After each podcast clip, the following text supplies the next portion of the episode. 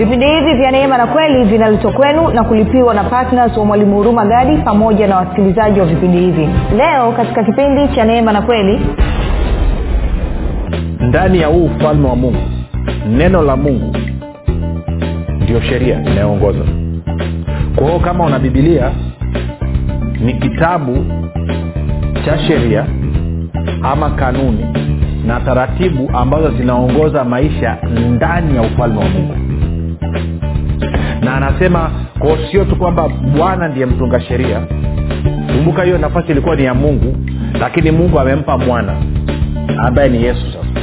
Kwa hiyo inamaana yesu ndiye mtunga sheria katika katika huu ufalme wa mungu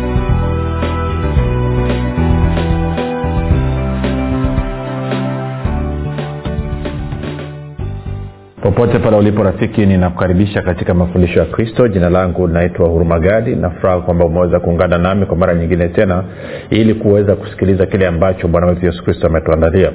Kumbuka tu mafundisho ya kristo yanakuja kwako kila siku muda na wakati kama huu yakiwa na lengo la kujenga na kuimarisha imani yako. Uwa unayenisikiliza ili uweze kukua na kufika katika cheo cha kimo cha utumilifu wa kristo kwa lugha nyingine ufike mahali uweze kufikiri kama kristo uweze kuzungumza kama kristo na uweze kutenda kama kristo.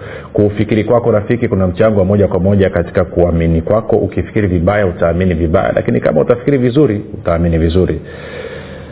Hivyo basi fanya maamuzi ya kufikiri vizuri na kufikiri vizuri ni kufikiri kama kristo. Na ili uweze kufikiri kama kristo unabudi kuwa mwanafunzi wa kristo. Na mwanafunzi wa kristo anasikiliza na kufuatilia mafundisho ya kristo kupitia vipindi vya neema na kweli tunaendelea na somo letu linalosema kusudi la kuzaliwa yesu hapa duniani na tuko kwenye uchambuzi wa kuangalia nafasi ya yesu kama mfalme na tukuwa tukiangalia habari ya yeye kama mhukumu na tumekwisha kuangalia mambo kadha wa kadha lakini leo nitataka tulete hiyo engo sasa ya yesu kama mfalme anayefanya hukumu na ama kutoa hukumu na haki lakini wakati huo ndani ya ufalme wake kwamba sisi ambao ni raia ndani ya ufalme wake tunaishije basi na kushiriki na kufaidi hiyo nafasi alionayo ni kukumbushe tu kwamba kama ungependa kupata mafundisho hayo kwa njia ya video basi tunapatikana katika youtube channel kwa jina la mwalimu huruma gadi. Ukifika pale subscribe lakini pia utakapoangalia video yote tunaomba uweze ku, ku ku, ku, ku, ku like pamoja na kushare ili watu wengine zaidi waweze kusikia naweza kufikiwa. Kama ungependa kupata mafundisho haya kwa njia ya sauti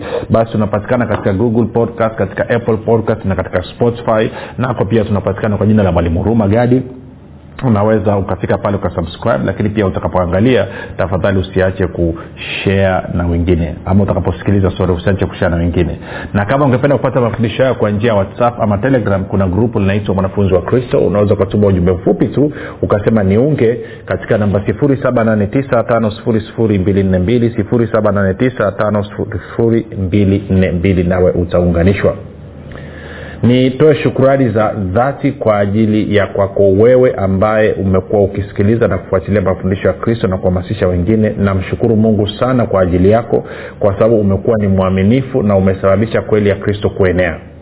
Na kama unanisikiliza kwa mara ya kwanza basi nikukaribishe na nikupe ongera sana. Naamini kabisa ni mungu ndiye aliyekusudia wewe uweze kukutana na vipindi hivi ama mafundisho haya ili uweze kupata majibu ya maswali ambayo umekuwa nayo.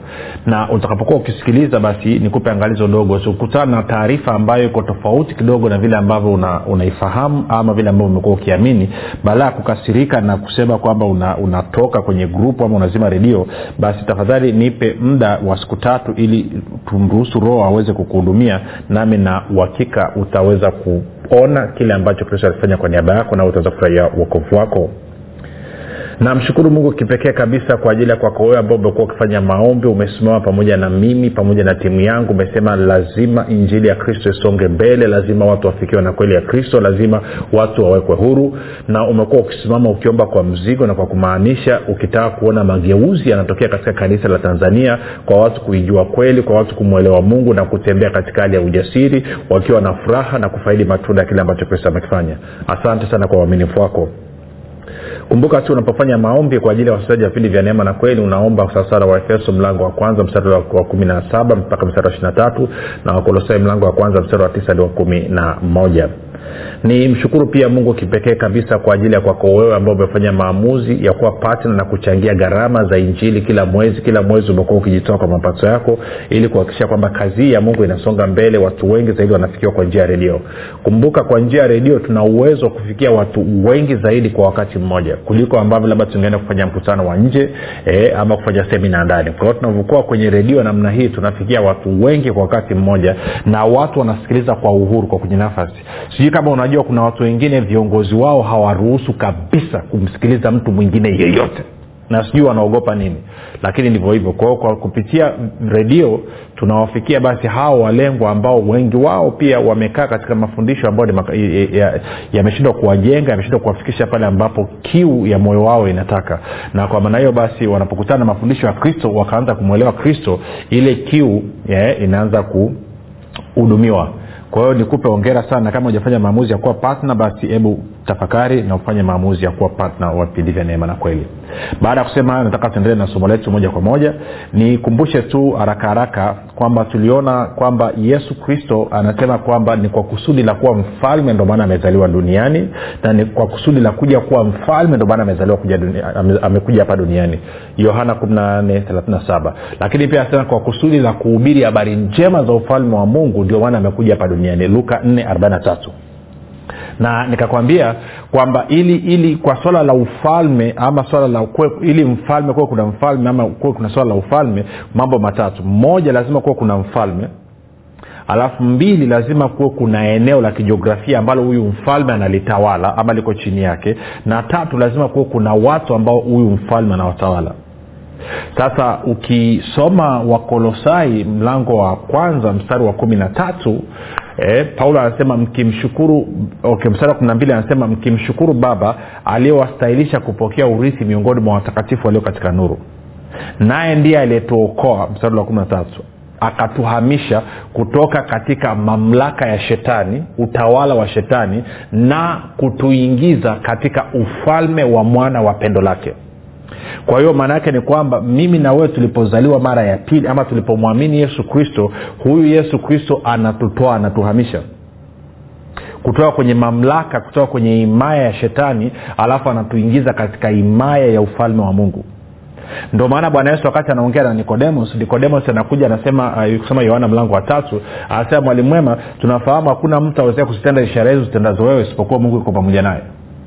Bwana yesu anaambia nikodemos nikwambia kitu huwezi kuuona ufalme wa mungu kama ujazaliwa mara ya pili. Nikodemos anasema awezaje mtu akiwa mzee kuingia tumboni mwa tena unatakiwa uzaliwe kwa maji na unatakiwa uzaliwe kwa maji na kwa roho ama kwa roho na kwa maji. Anasema pasipo kuzaliwa kwa maji na kwa roho huwezi kwa lugha nyingine pasipo kuzaliwa mara ya pili kupitia neno na roho mtakatifu huwezi ukaingia ndani ya ufalme wa mungu. Kwa maana hiyo basi mimi na wewe tuliozaliwa mara ya pili tuko ndani ya ufalme wa mungu. Tunaishi na kuendesha maisha yetu chini ya ufalme wa mungu ama serikali ya mungu. Sasa nikiwa nasema hilo twende nikuonyeshe kitu twende kwenye isaya. Isaya 33 na mstari wa 22 anasema hivi kwa maana bwana ndiye mwamuzi wetu ama jaji bwana ndiye mfanya sheria wetu ndo anayetunga sheria na bwana ndiye mfalme wetu ndiye atakayetuokoa. Kwa hiyo ina maana ametuokoa akatuingiza katika ufalme wake ufalme ambao yeye yesu ndiye jaji yeye yesu ndiye mtunga sheria kwa sababu neno lake ni sheria na yeye yesu ndiye mfalme. Kwa lugha nyingine ndani ya huu ufalme wa mungu neno la mungu ndio sheria inayoongoza kwa hiyo kama una bibilia ni kitabu cha sheria ama kanuni na taratibu ambazo zinaongoza maisha ndani ya ufalme wa mungu. Na anasema kwao sio tu kwamba bwana ndiye mtunga sheria. Kumbuka hiyo nafasi ilikuwa ni ya mungu lakini mungu amempa mwana ambaye ni yesu sasa kwa inamaana yesu ndiye mtunga sheria katika katika huu ufalme wa mungu. Kauli yake ni ya mwisho. Lakini sio hivyo tu. Anafanya hukumu kama jaji akiamua kwa kuangalia sheria zinasemaje. Na hukumu ikishatoka yeye kama mfalme anachukua jukumu la kuhakikisha kwamba hiyo hukumu inatekelezwa okay. Ja tusaidiane maake vitu vingine unajua shida kwamba tukija kwenye mambo ya mungu tunachukulia kama vile sijui sijui kama vile vipi. Moja nikueleze. Turudi kwetu hapa tanzania. Hapa kwetu tanzania unayo serikali. Kazi yake ni kuhakikisha kwamba watu wote wanapatiwa huduma muhimu. Kuhakikisha ustawi maendeleo wa watanzania ndio kazi ya serikali. Una bunge kazi yake ni kutunga sheria. Sheria ambazo sio tu kwamba zitasimamia na kuongoza wananchi waishi vipi lakini pia na namna ambavyo serikali itawahudumia watu wake. Kwa hiyo serikali inatekeleza majukumu yake ikiangalia sheria za nchi zinasema nini. Lakini pia una muhimili mwingine watatu unaitwa mahakama. Kazi ya mahakama ni kutafsiri sheria. Kwamba kunapotokea kuna mgongano kwamba kuna upande mmoja unahisi umenyimwa haki ama unastahili kupata haki fulani lakini haukupata ama unahisi kwamba labda sheria zinakandamiza sheria zile sio halali na kadhalika na kadhalika. Kwamba hajatendewa haki eza mtu na mtu ama mtu na serikali na kadhalika anakwenda mahakamani. Alafu mahakama itatoa maamuzi sawasawa sawa na sheria inavyosema. Kwa mfano kama sheria inasema kosa a adhabu yake ni hukumu ya miaka isiyozidi mitano. Alafu jaji ama hakimu akaamua kuhukumu miaka tisini.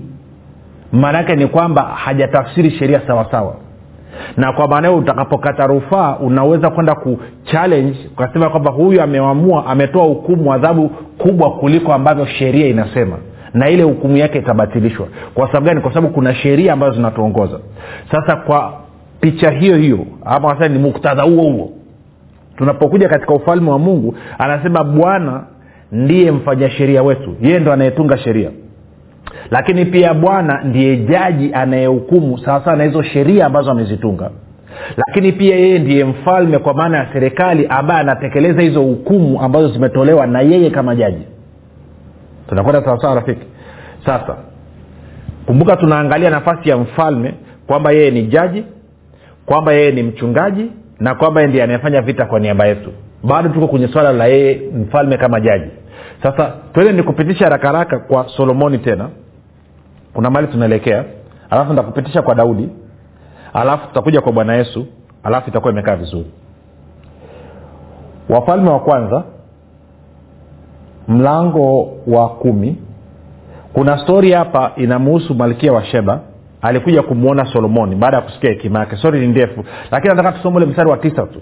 Usikie wakati huyu mama anazungumza anazungumza. E, tusome mstari wa, wa, wa nane mpaka wa tisa. Mstari wa nane mpaka wa tisa. Wafalme wa kwanza mlango wa kumi mstari wa nane mpaka wa tisa. Usikie huyu mama anavyomwambia solomoni. Anasema hivi heri watu wako na heri watumishi hawa wako wasimamao mbele yako siku zote wakisikia hekima yako. Na ahimidiwe bwana mungu wako aliyependezwa nawe ili akuweke juu ya kiti cha enzi cha israel kwa kuwa bwana amewapenda israeli milele kwa hiyo amekufanya kuwa mfalme ufanye hukumu na haki. Kwa hiyo kazi ya mfalme ni kufanya hukumu na haki. Kwa hiyo ma, malkia wa sheba anasema kwamba bwana mungu wako amekuweka kwenye kiti cha enzi kwenye kiti cha ufalme ili ufanye ufanye nini? Ufanye ufanye hukumu na haki kwa ajili ya watu. Ili usimamie hukumu na haki. Ndio kazi ya mfalme.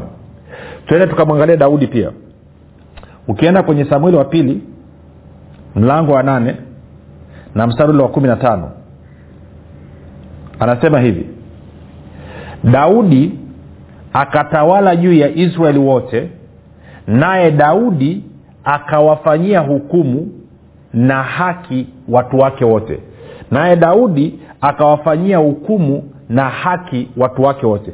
Kwa hiyo kazi ya mfalme ni kufanya hukumu na haki kwa niaba ya watu. Ni kutoa hukumu na haki kwa niaba ya watu. Kumbuka neno hukumu ni kufanya maamuzi kwa hiyo ungaweza kusema kazi ya mfalme ni kufanya ni kutoa maamuzi ya haki kwa niaba ya watu. Kazi ya mfalme ni kutoa hukumu kutoa maamuzi kufanya maamuzi ya haki kwa niaba ya watu.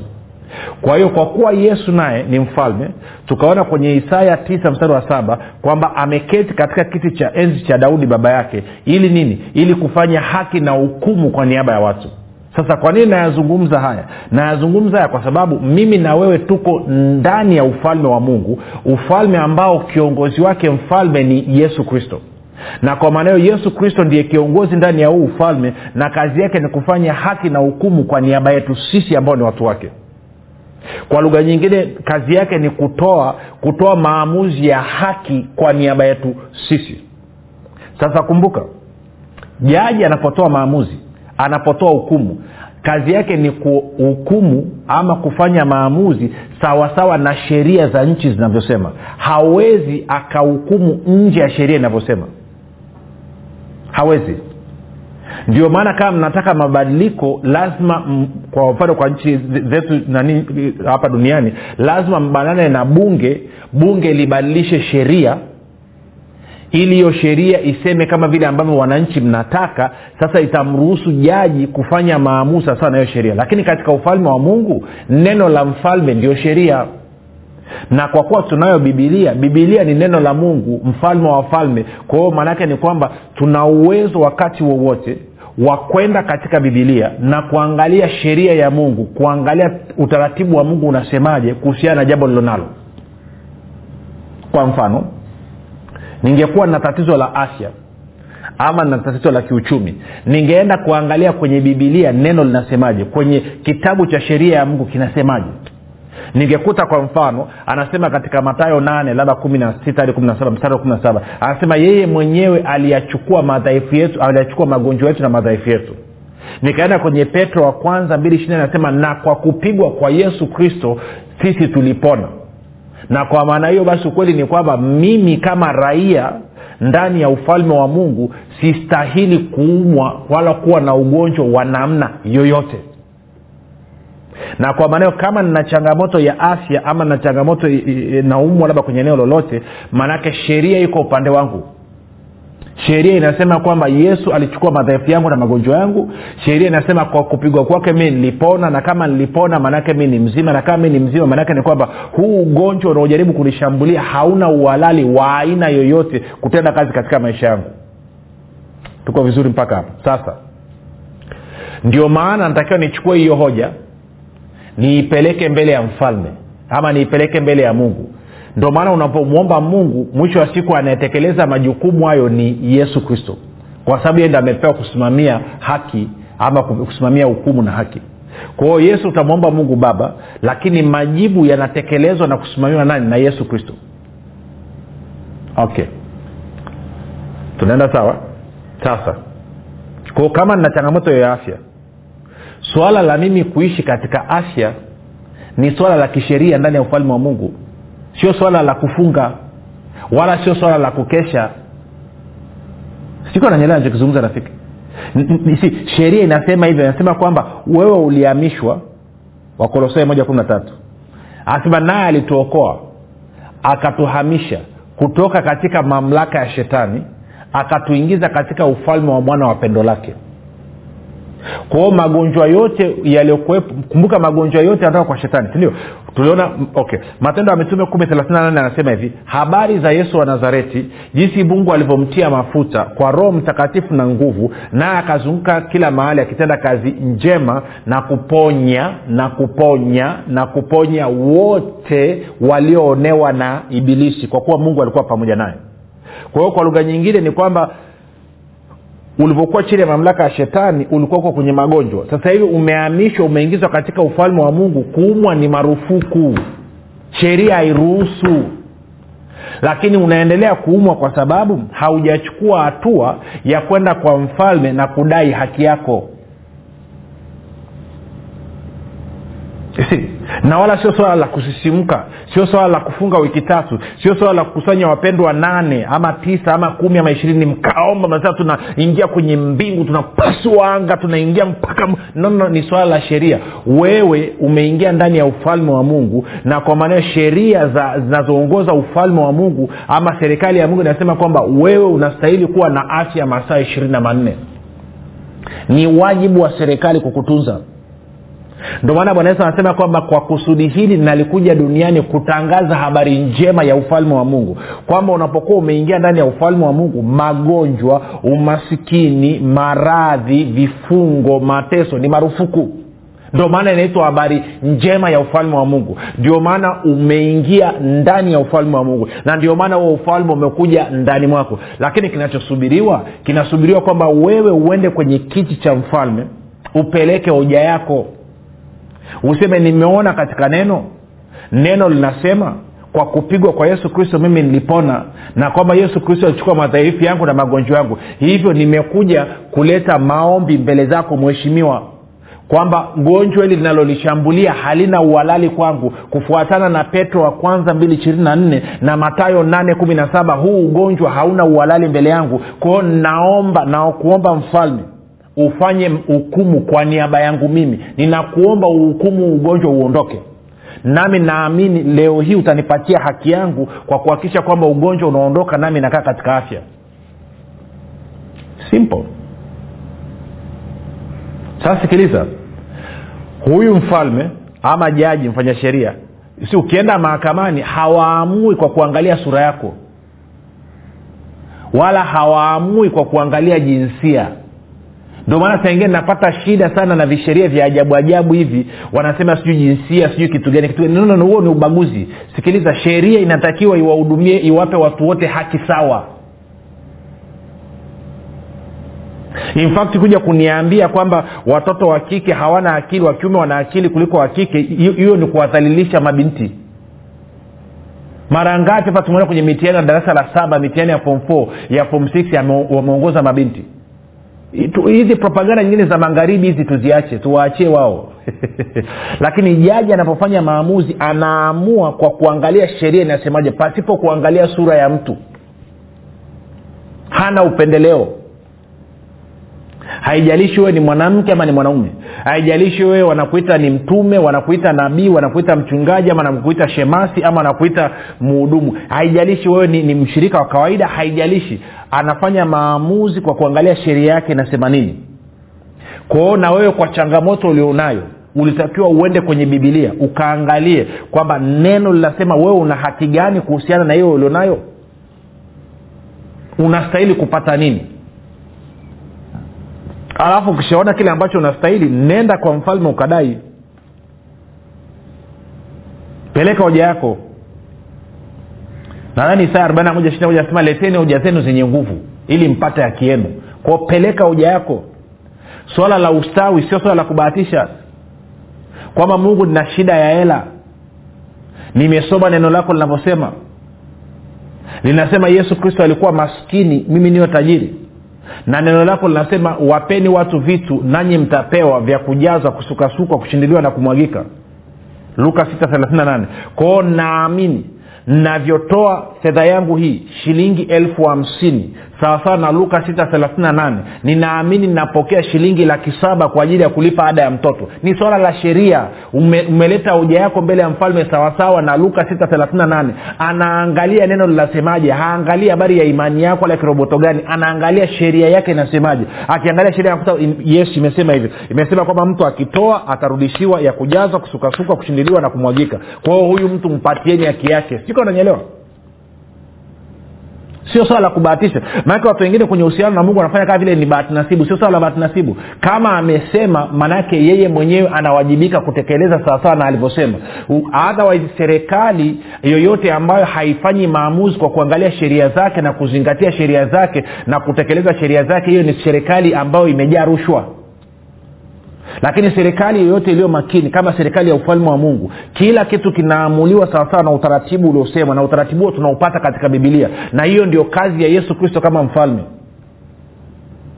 Sasa nikuulize ndugu wewe una changamoto gani hiyo changamoto ulionayo hebu leo hii kusukume uende kwenye bibilia ambayo ni kitabu cha sheria ya mungu usome uangalie haki zako ni nini alafu uchukue hizo hicho ulichokiona kuwa ni haki yako uende mbele za mungu. Kumbuka wakorinto wa pili mlango wa kwanza ndani mstari wa ishiri nasema ahadi zote za mungu ndani ya kristo ni ndio. Na kwa sababu tunasema amina. Kwao chochote ambacho utakuta mungu amesema ni cha kwako katika bibilia ukienda mbele ya mfalme tayari jibu umeshaambiwa ni ndio. Lakini lazima upeleke maombi maalum na hatua ya kwanza ni wewe kuama kutoka jehanam na kuingia katika ufalme wa mungu. Fanya maombi yafuatayo ili umpokee yesu kristo. Sema mungu wa mbinguni nimesikia habari njema. Ninaamini yesu kristo ni mwanao.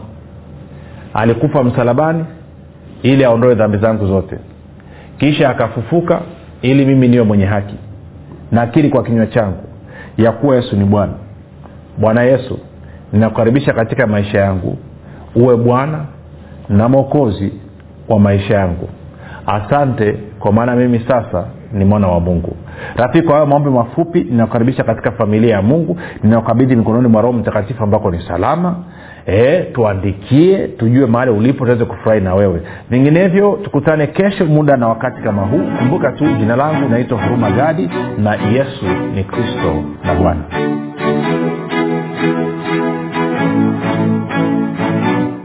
mwalimu huruma gadi chini ya uongozi wa roho mtakatifu anakuletea kitabu kipya cha nguvu ya ukiri. Kitabu ambacho lazima kila mkristo awe na nakala. Kwa nini? Kwa sababu nguvu ya ukiri ni kitabu pekee ambacho kinafundisha kwa kujenga na kuimarisha imani yako ili wewe kama mkristo uweze kutumia maneno yako kushirikiana na roho mtakatifu pamoja na malaika. Kuhakikisha mapenzi ya mungu yanatimia katika maisha yako familia yako na kazi za mikono yako. Na wakati huo kukupatia ushindi na ulinzi kupitia maneno yako. Maneno ambayo yatusababisha ibilisi majini mizimu pepo wachafu pamoja na wachawi kukuogopa na kukaa mbali na maisha yako familia yako na kazi za mikono yako. Unangoja nini? Badilisha maisha yako milele kwa kupata nakala yako sasa kwa sadaka yako ya upendo shilingi elfu ishirini tu. Kwa kupiga simu namba 7645242 au 7895242 au 6735242 nitarudia. 7645242 au 789 5242 au 673 umekuwa